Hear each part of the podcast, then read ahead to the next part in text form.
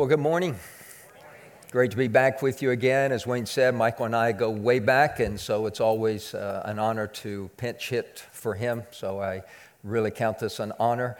And uh, got a lot of family and friends here. I won't call everybody out, and she's very shy, but I always like to honor my mom. And so, mom, it's good to uh, see you. So she came over from Mount Juliet to be here and to encourage me and us. But as we start this morning, I don't know if you've noticed this, but have you been paying attention that the heat in the United States is being turned up on the church? The heat is really being turned up on Christians and the church. And I'm not even talking about the COVID chaos. I'm not talking about you can meet to protest but not praise. You can gather to gamble but not glorify God. But we'll let you gather in smaller groups, just don't sing. I'm not talking about any of that stuff. Here's what I'm talking about. If you as a Christian, if I as a Christian, if we as a church step forward and just state the basic foundational tenets of Christianity that the church has held for 2,000 years, if we just step forward and say those things, now we are labeled with all kinds of terms. Social media fires up. If you were to step forward and say, there is objective truth, this is true, this is false, this is right, this is wrong, you're going to be lambasted. If you have the audacity to say, Scripture teaches there is male, there is female, get ready for the heat. If you have the boldness to say, the Scripture teaches Jesus is the way, the truth, and the life, and no one comes to the Father except through him. If you say that, be prepared for an onslaught of oppression in the good old United States. How did we get here? Now, that's a big question. I'm not going to spend a lot of time here, and I'm just going to take just a minute or two, and I'm going to paint with some very broad strokes here, but you will get the point. We have to totally bury our heads in the sand and be complete historical revisionists to deny the fact that the United States was founded on a Judeo Christian ethic. That does not mean all of our founding fathers were Bible thumping fundamentalists. That is not what that means. It means that when the country was founded, there was a belief in objective truth. And the fathers believed in the basic morality contained in the Ten Commandments and that formed a moral foundation for the country. That's just fact. And for over 200 years, roughly speaking, society lived by that. Culture acknowledged that. So, what that means is society formed sort of a protective covering for the church. So, for basically 200 years, you and I, as Christians, could come to the church and in private here, we would have a covering in the church building and we could state what we believe and we're protected. We could also, for nearly 200 years, walk out of the church building into society at large but there was a protective covering over us, a cultural con- uh, conscience that basically agreed with us, and that protected us. So we could leave the private confines of the church building, go out into public, and still state there is objective truth. The basic morality found in the Ten Commandments is true of society, and we were protected. But then, roughly speaking, we hit the 1960s and all kinds of stuff started coming out in the 60s rationalism, relativism, pluralism, culturalism. And so, what started happening in the 60s and up to today is that protective covering that we had over us out in the pub started getting little rips and tears in it, little nicks here and there. But now we're today, and that protective covering that is out there in society has been ripped to shreds. Now you walk out in our culture, and the only objective truth that exists today is there is no objective truth. The only sin today is saying something is a sin. Are you following me? So when you and I are here in private stating this, we still have a measure of protection. But when we walk out into the public and we say the same things that churches and Christians have been saying for 2,000 years, the pressure is on, the heat is turned up because that canopy of protection no longer exists. And God forbid, if you're a Christian business person or a political leader, and you step out in the public arena and you start stating things, there is a good chance you will lose your job, your livelihood, all that you have worked for. And you know what I'm talking about. In the good old USA. Now, I want you to listen to me very, very carefully. I am not minimizing anything that I just said. I'm not minimizing that one bit. The pressure is on in the United States. But even the pressure that we are experiencing right now, that I just alluded to, is nothing, is nothing compared to what our brothers and sisters around the globe have been experiencing for years and years and years. We are experiencing pressure here at home in the United States, they are experiencing persecution around the globe. The Voice of the Martyrs that you can read about at persecution.com, a ministry devoted to the persecuted church, says that there are over 40 countries today with open hostility against Christians.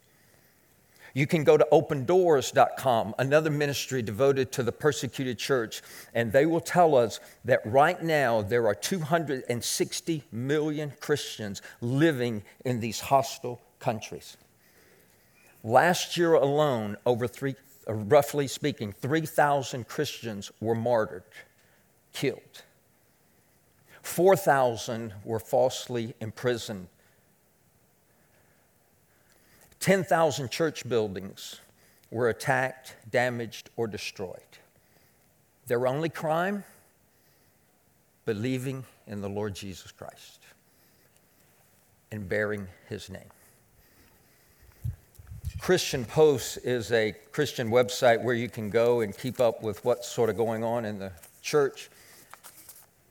I just took these over the last couple of weeks. These are just the headlines from the last couple of weeks, not years ago, just the last couple of weeks. These are news articles at ChristianPost.com. Hindu extremists in India attack praying pastor's family with sharp weapons.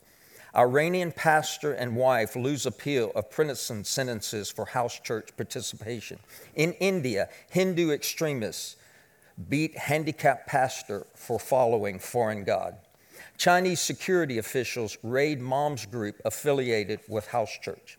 Four Iranian converts face years in prison for participation in House Church. Pakistani Christian man faces blasphemy charges punishable by death over a Facebook post. In China, a street preacher was arrested for illegal evangelism. Christian teacher facing execution in Syria after refusing to give school to Islamist group. 14 Baptist church members killed during suspected Fulani massacre in Nigeria. Thousands of Christians in Nigeria killed. UK calls for investigations into reports of genocide. Pakistani Christian man arrested on blasphemy charges for Quran pages found in his sink.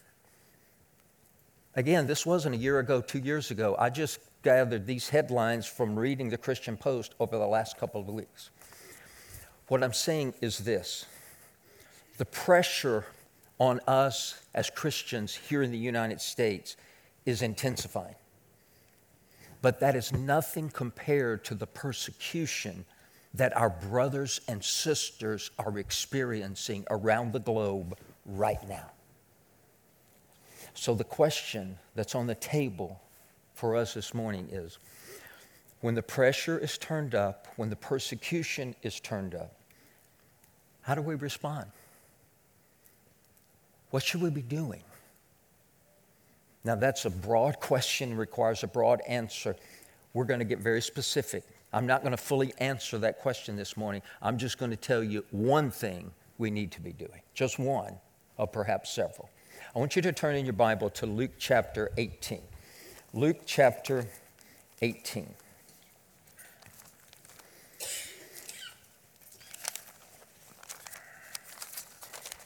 Now, in Luke chapter 18, Jesus is on his way to Jerusalem for his final week of his earthly life. And as he is making his way to Jerusalem, and he goes through towns and villages, he stops, he talks, he teaches, he ministers. And that's where we find him here. He's on the road to Jerusalem, just ministering on his travels. Now, we're going to camp out in a parable in Luke 18, but before we get there, we need to understand the context of this parable. So we've got to go back to Luke 17. So once you go to Luke 17, just turn the page and look at verse 20. Now, having been questioned by the Pharisees as to when the kingdom of God was coming, he answered them and said, Now stop right there. The Pharisees asked Jesus, When is the kingdom of God coming? You have to understand what was in their head. Israel, all the way back in Genesis, had been formed by God to be a blessing to the earth. The Messiah was coming through Israel to bless the whole earth.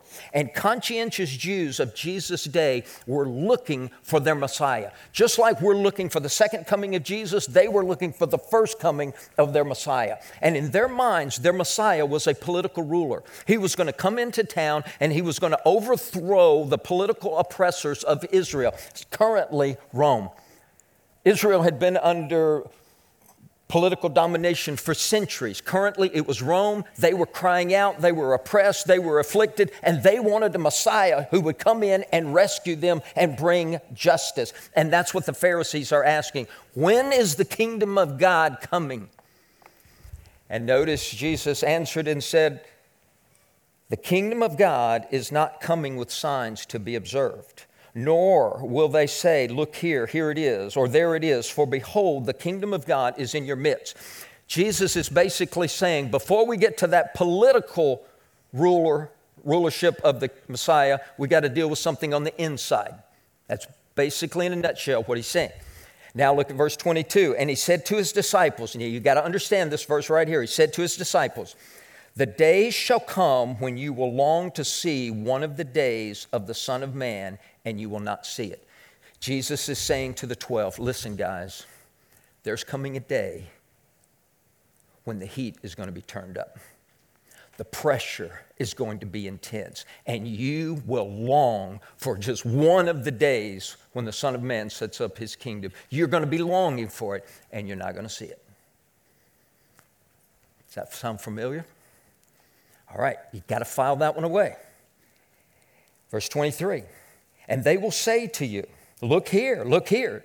Do not go away. Do not run after them. What they're saying is, people are going to say, Here's the Messiah. He's come back. He's come back. Jesus said, Now don't go down that road. For just as the lightning, when it flashes out of one part of the sky, shines to the other part of the sky, so will the Son of Man be in his day. You're not going to miss him. You can't help but know the Son of Man is back, is basically what he's saying.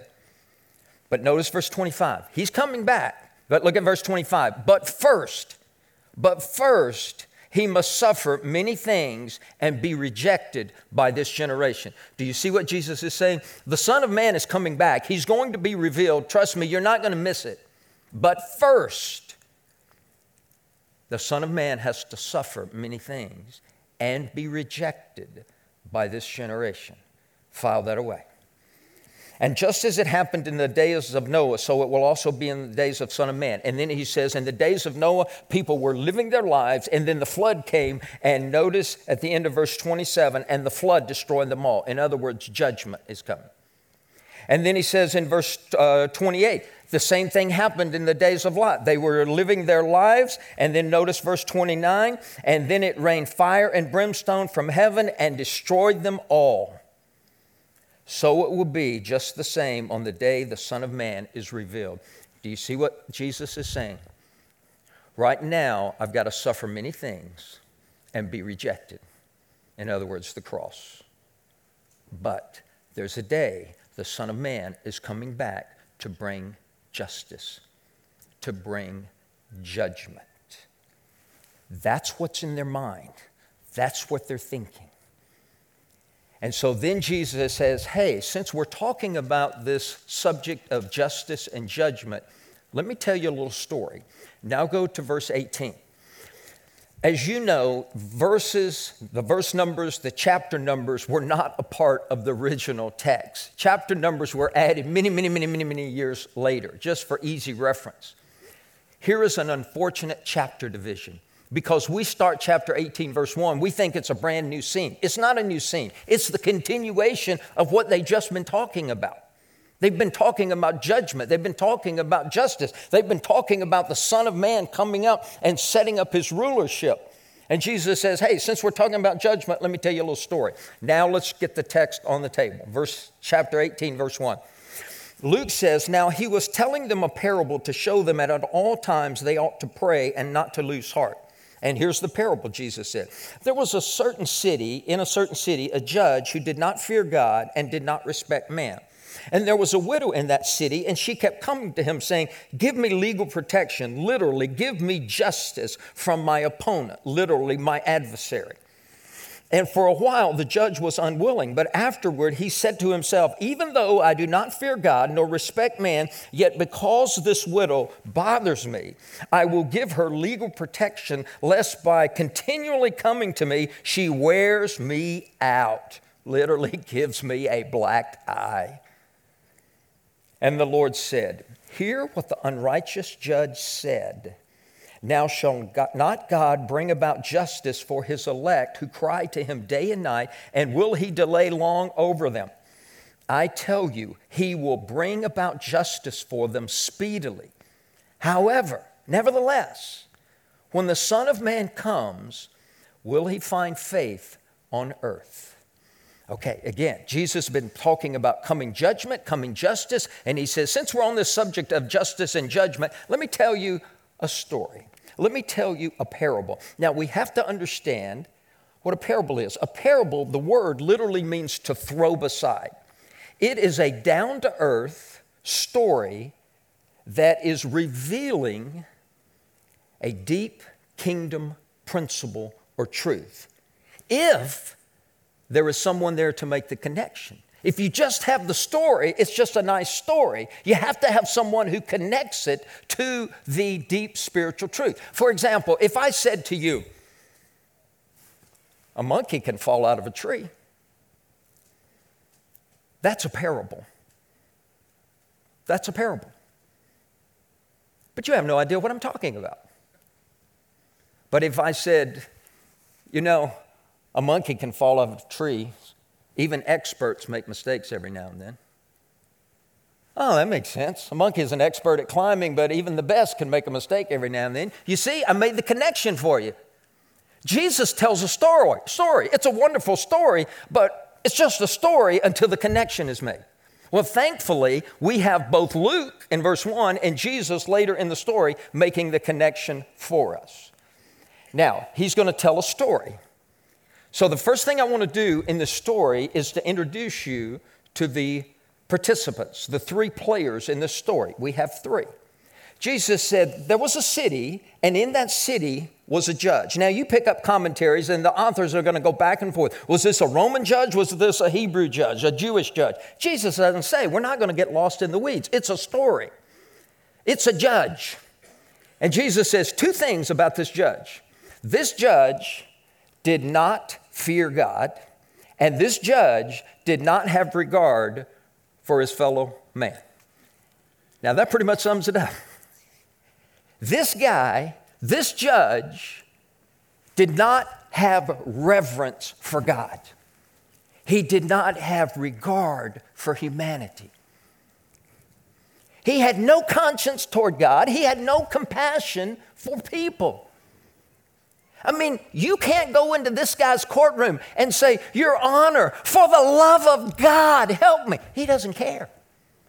You can't go into his courtroom and say, For the love of humanity, Your Honor, help me. He doesn't care. Jesus says the whole law can be stumped up in this love God and love your neighbor. He violated them all. He didn't love God and he didn't love his neighbor. That's about as bad as you can get. But he's a judge. He's in a position of authority. He's in a position of decision making. He's going to render judgments. That's player number one. Now we've got player number two, the widow. Obviously, a widow is a woman whose husband has passed away. Now, ladies, don't throw anything at me. I'm just telling you the culture of the day. In that day, it was a male dominated society. She needed a man to help her. She needed a man to defend her. She needed a man to fight for her. She needed a man to provide for her. That was just the culture of the day. And so when she has no man, she has no husband, she becomes vulnerable. She becomes helpless. She becomes hopeless, susceptible. The widow, all throughout Scripture, is representative of the most vulnerable, weak, helpless person. So we have the widow. But then there is a third player, a third participant that a lot of people overlook. They say there are two. No, there are three. The widow goes into the courtroom and says, Judge, give me justice over my opponent.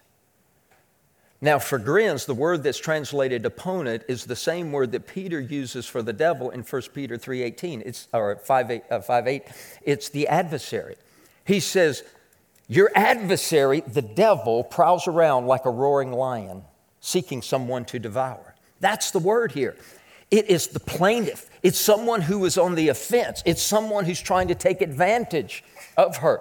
Jesus warned against people who will come in and devour widows' houses, who will prey on the hopeless, who will prey on the helpless. We see that in today's culture. Who are the most vulnerable?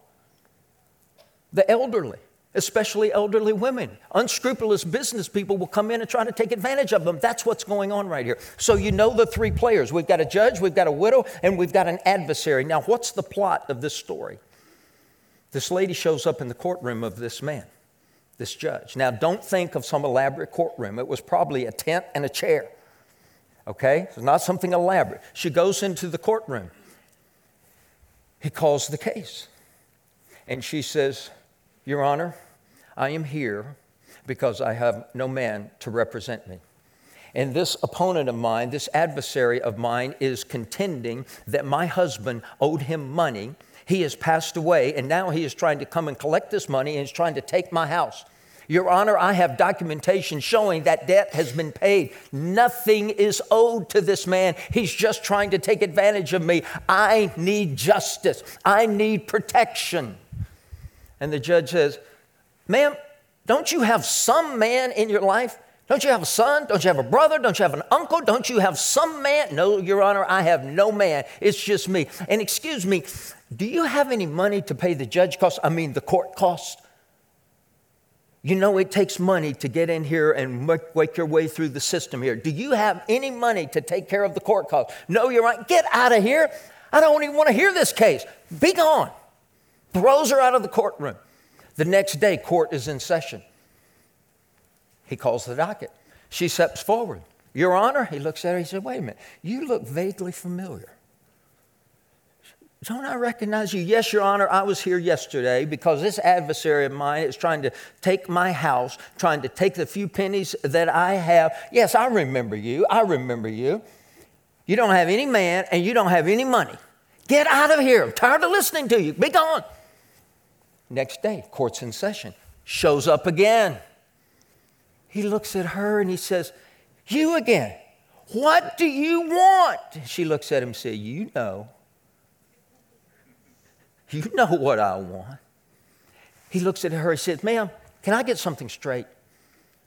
Are you going to keep showing up here in my courtroom pestering me, bothering me until I give you what you want. Yes, Your Honor, you are exactly right. I have no man to fight for me. I have no money to fight with, but there is one thing I have, and that is moxie. I have grit. I have determination. I will not give up. I will be here on your doorstep every day until you give me justice. And he looks at her, he says, Listen, I couldn't care less about your God. I couldn't care less about you. There's only one thing I care about, and that is me.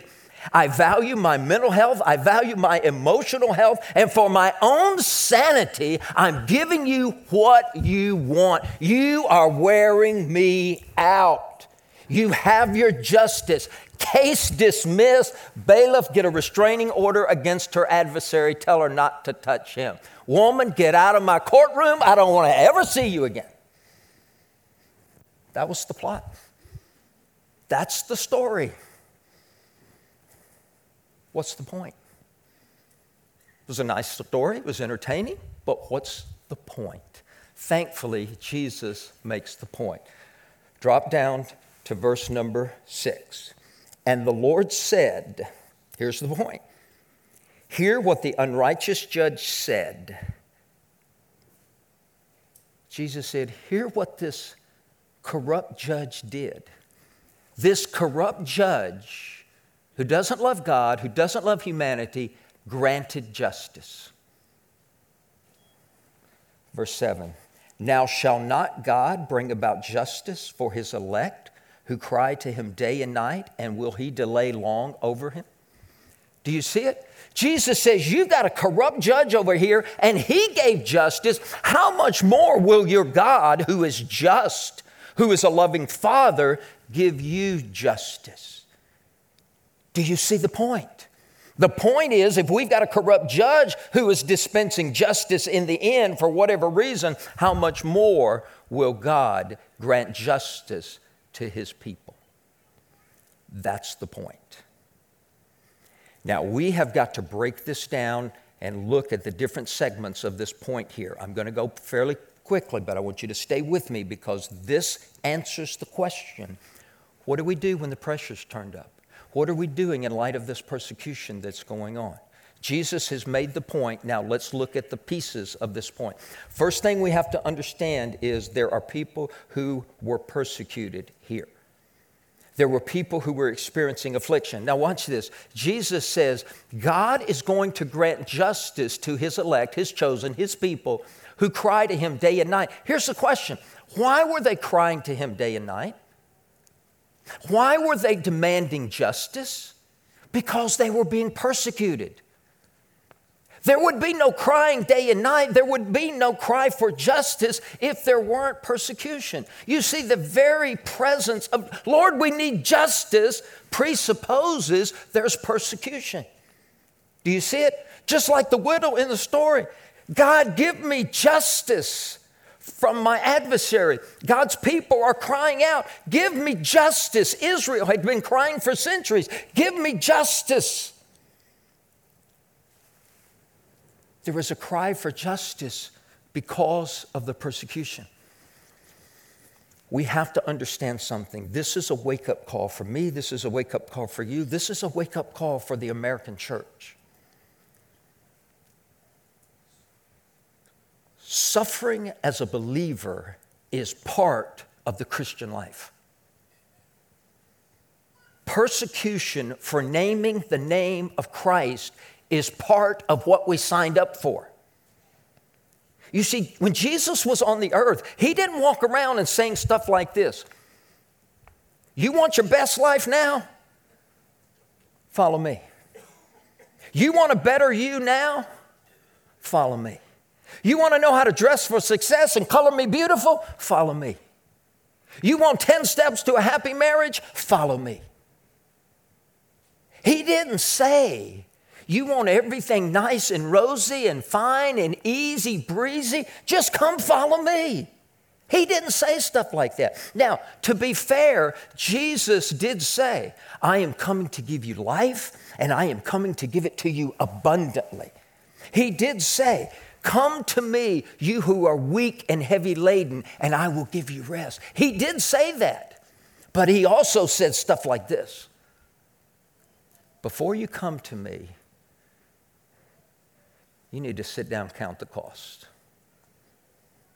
Because the last thing I want you to do is to get halfway into this journey with you and me, and then the heat gets turned up, and then you say, Hey, I didn't sign up for this. You didn't tell me this up front. It's a bait and switch. You got me with this abundant life and rest talk now. The heat's turned up. Jesus said, You need to sit down before you come and count the cost. I'm telling you right up front before you come to me, the world hated me and the world's going to hate you. You will be hated by all nations because of me. In this world, you're going to have tribulation.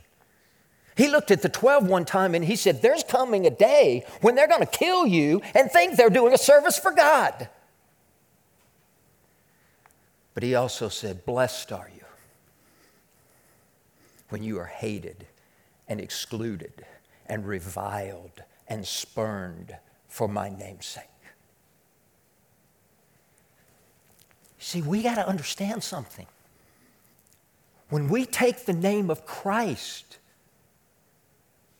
Jesus warned us, you will be rejected. And the New Testament writers picked up on this theme. Peter says, Don't be surprised at all the persecution you're experiencing. John said, Don't be surprised that the world hates you. And Paul to the Philippians said, It has been granted to you not only to believe on him, but to suffer for him. Do you see that? As I talk to Christians, sometimes I scratch my head because they're saying things like, I can't believe we as Christians are being rejected. I, I can't believe the church is being persecuted. I, I can't believe what's going on. The New Testament says, don't be shocked. Like I said, for 200 years, we've had a canopy of protection over us. That canopy is gone. It's open season on you now when you're out in the public view. Don't be surprised. The world is just doing what the world does. Don't be shocked. That's the theme of the New Testament. You bear the name of Jesus, you're going to suffer persecution. Don't be shocked. So that's part of this story right here. The fact that they are crying for justice day and night is because they are being persecuted. So, what do these persecuted people do? First of all, we have a negative. Luke says, Don't give up. I'm very appreciative of Luke's comments in Luke chapter or verse 1. Notice what he says. Now Jesus was telling them a parable to show at all times they ought to pray and not to lose heart. Luke says, here's one of the reasons Jesus told this story. So they would always pray and so they wouldn't lose heart. Lose heart means to give up, give out, give in, grow weary, get discouraged, throw up your hands. Literally, it means there's a goal out there and we are working for it, but in the midst of working toward the goal, it gets too hard and we quit. If we were talking about athletes, an athlete has a championship out there, a ring out there. And so he starts training for that ring, start training for that gold medal. But you get into the training, you get into the competition. This is too hard. It's not worth it. I just give up. The, the medal's not worth all this. If it were a student, the student is working toward a degree, but to get that degree, there's coursework, there's papers to write, there are exams to take. So we're in the midst of the coursework. It's just too dang hard. That degree's not worth all this. And so it just means to get in there, I just can't take it. I didn't sign up for this. I want the glory, but not the guts. I just, I, I, don't, I don't want it. So, in context, what are we talking about? What did we sign up for? When you and I signed on with Jesus to be a follower of Jesus, to be his disciples, to take up his name, what did we sign up for? Part of it is just to bear the name of Jesus and whatever consequences come with it. And Jesus said, don't get discouraged. Don't give up. Don't give out. Be like that widow. She showed up every day. She wasn't losing heart. She only had one thing that was determination. Hang in there. I want to share a passage with you. It's in John 6. The context is not persecution, but you'll get the principle. In John chapter 6, Jesus had fed the 5,000 with fish and chips. A lot of people. You want to attract a crowd? Just give them free food, especially when you are just sort of miraculously making the food right there. That will get you a crowd. Jesus had a crowd, and he looks at this crowd and basically says something like this If you want life, you got to drink my blood and eat my flesh. They had the same response you just had. They said, This is a hard teaching. And John said, Many of them, when they heard that hard teaching, stopped following him. Went away. Jesus saw the crowds leaving him. He turned to the 12 who were right there and he said, Are you going to leave me too? I love what Peter said. Peter said, Where are we going to go?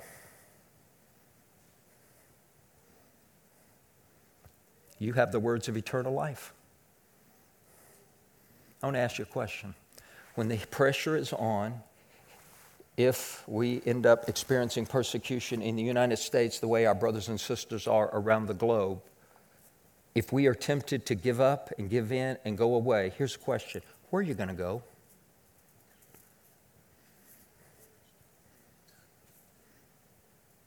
There's no plan B. It's Jesus or. Where are you going to go? That's why Jesus is telling this story. Don't give up. Don't give in. That's the negative. Don't get weary. But what's the positive? The positive is pray. So we've looked at the perseverance. Now look, let's look at the prayer. Luke says again in verse 1 Now Jesus was telling them a par- parable to show at all times they ought to pray. Luke says Jesus told this story so that his followers would pray at all times. Now, this does not mean continuously occurring, it means constantly reoccurring.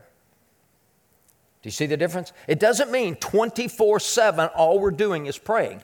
It means we prayed yesterday, so we're going to pray today. We're praying today, we're going to pray tomorrow. It means a habit, constantly reoccurring, all seasons of prayer.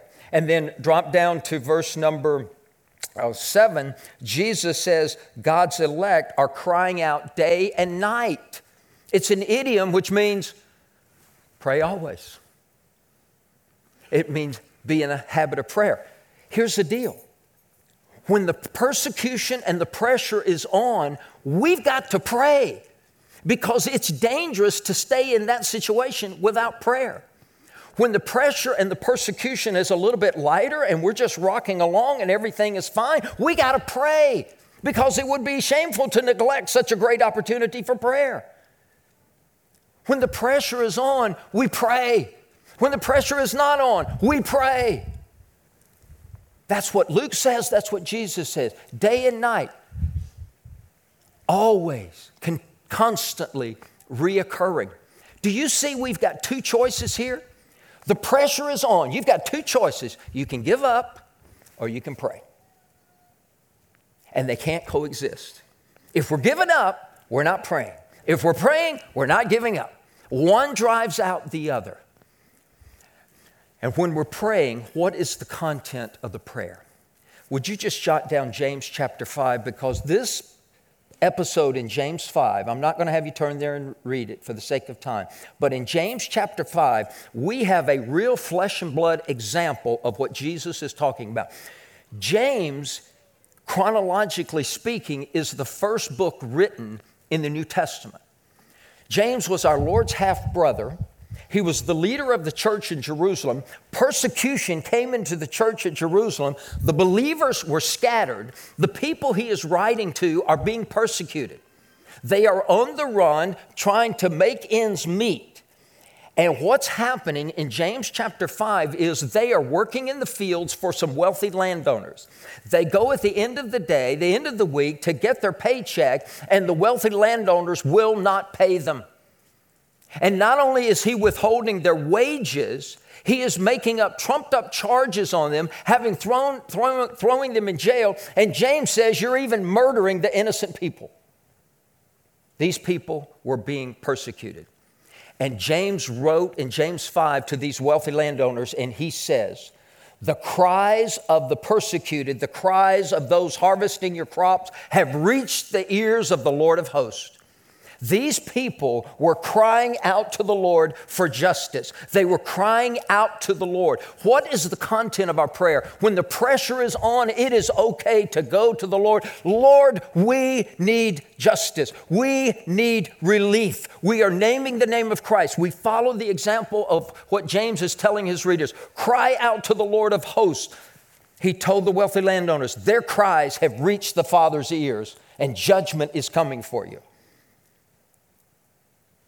But then James, in mid chapter, then turns to the people who are being persecuted, and you know what he told them? Be patient. Don't give up. The judge is standing at the door. He's ready to come. Do you see what James said? It's the same thing Jesus said. Persecution is here. Don't give up. Pray and look for the justice. And see, that's the promise of what Jesus is saying. Look right here. Here's the promise. Shall not God bring about justice for his elect who cry to him day and night, and will he delay long over them? I tell you that he will bring about justice for them speedily.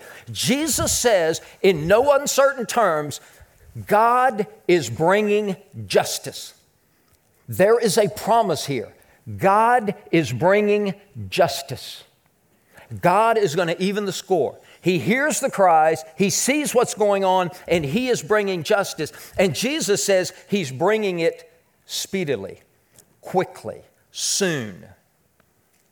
But that's been 2,000 years ago. We still have no justice. It's what the people in the Old Testament did. How long, Lord? How long? God says, wait for it. And we always have to remember what Peter says. Peter says, with the Lord, a thousand years is like a day. So if we use God's timetable and calendar, Jesus has only been gone two days.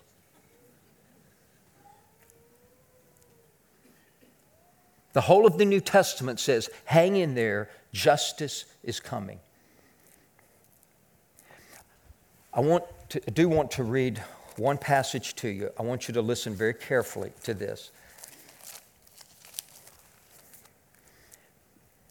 Again, this is sort of a wake up call for Christians. We got to be ready. All right, I want you to listen what Paul wrote to the Thessalonians. We're not talking about Israel, we're talking about the church, you and me, right here.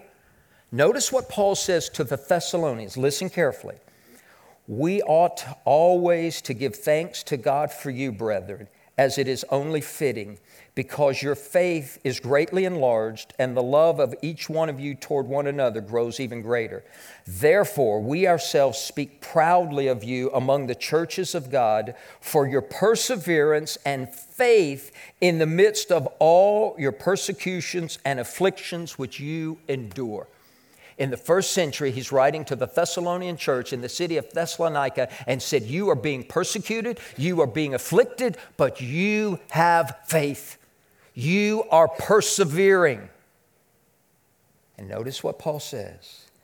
This is a plain indication of God's righteous judgment, so that you may be considered worthy of the kingdom of God, for which indeed you are suffering. Here's what I want you to get, verse 6. For after all, it is only just for God to repay with affliction those who afflict you, and to give to you, give relief to you who are afflicted, and to us as well when the Lord Jesus shall be revealed from heaven with his mighty angels in flaming fire, dealing out retribution to those who do not know God and those who do not obey the gospel of our Lord, and they will pay the penalty of eternal destruction away from the presence of the Lord and from the glory of his power. Do you see what Paul is telling these Christians who were being persecuted? I really appreciate your perseverance. I really appreciate your faith. I brag on you. Every time I'm in a different city, in a different church, I brag on you, Thessalonians. And I want you to understand something God is going to repay those who afflict you. Justice is coming. When is justice coming? When Jesus Christ comes back. I don't know about you. It's hard for me to get in here and relate to all of this stuff because I live a very comfortable life. I live a very comfortable Christian life. I have really not suffered persecution because I named the name of Jesus. Oh, I may get a look here or there, but you know, nobody's beat me up. Nobody's burned down my house. That's what was happening with these people. And he said, I'm so grateful for your perseverance. And I got to tell you something. I promise you, justice is coming. You read the book of Revelation, it talks about Jesus coming back and avenging the blood of his saints. So the promise is hanging there. Justice is coming. But then there's one final thing in this parable.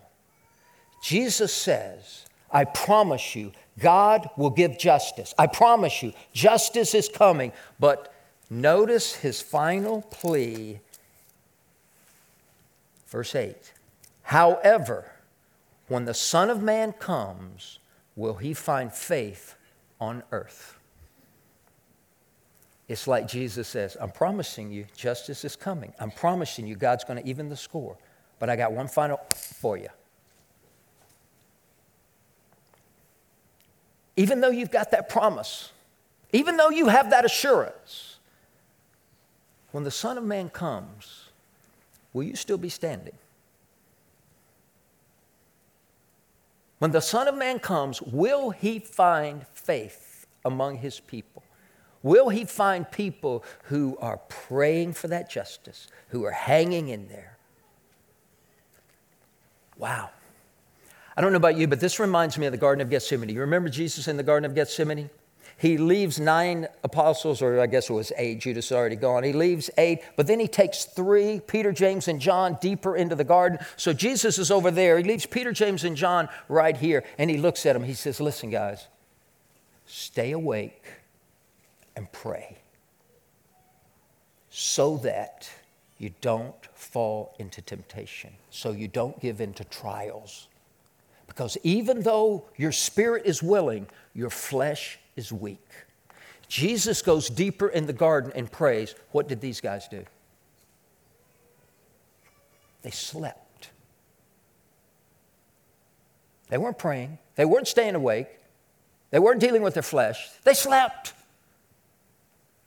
When Jesus came back and then the soldiers came to arrest them, him, what did these guys do? Ran. That's what Jesus is saying right here. Church, we're getting pressure right now. Don't be surprised. Church, don't be surprised if that pressure intensifies. Don't go to sleep. We got work to do. When Jesus Christ comes back, will he find faith or will he find sleeping Christians? Persevere. I want to say one quick final word. I've already alluded to it. We're experiencing pressure right here. Our brothers and sisters are experiencing persecution. Hebrews 13:3 says, "Remember those who are in prison." That is, remember your brothers and sisters who are in prison for their faith, is what that means. Remember those who, and he says, remember those who are in prison as if you're there with them. And he says, Remember those who are ill treated, persecuted for their faith, because you are a part of the body. That's our brothers and sisters over there in Nigeria. That's our brothers and sisters in Afghanistan who are in prison, who are being killed, church being, buildings being demolished. We've got pressure, they've got persecution. I encourage you go to persecution.com. Go to opendoors.com. Join in prayer with the persecuted church. Educate yourself as to what's going around the globe. But also, be ready here. Pray. Stay awake. And let me re- leave you with this little ditty so you can remember the parable. Pressure exists, persecution exists, so prayer must persist.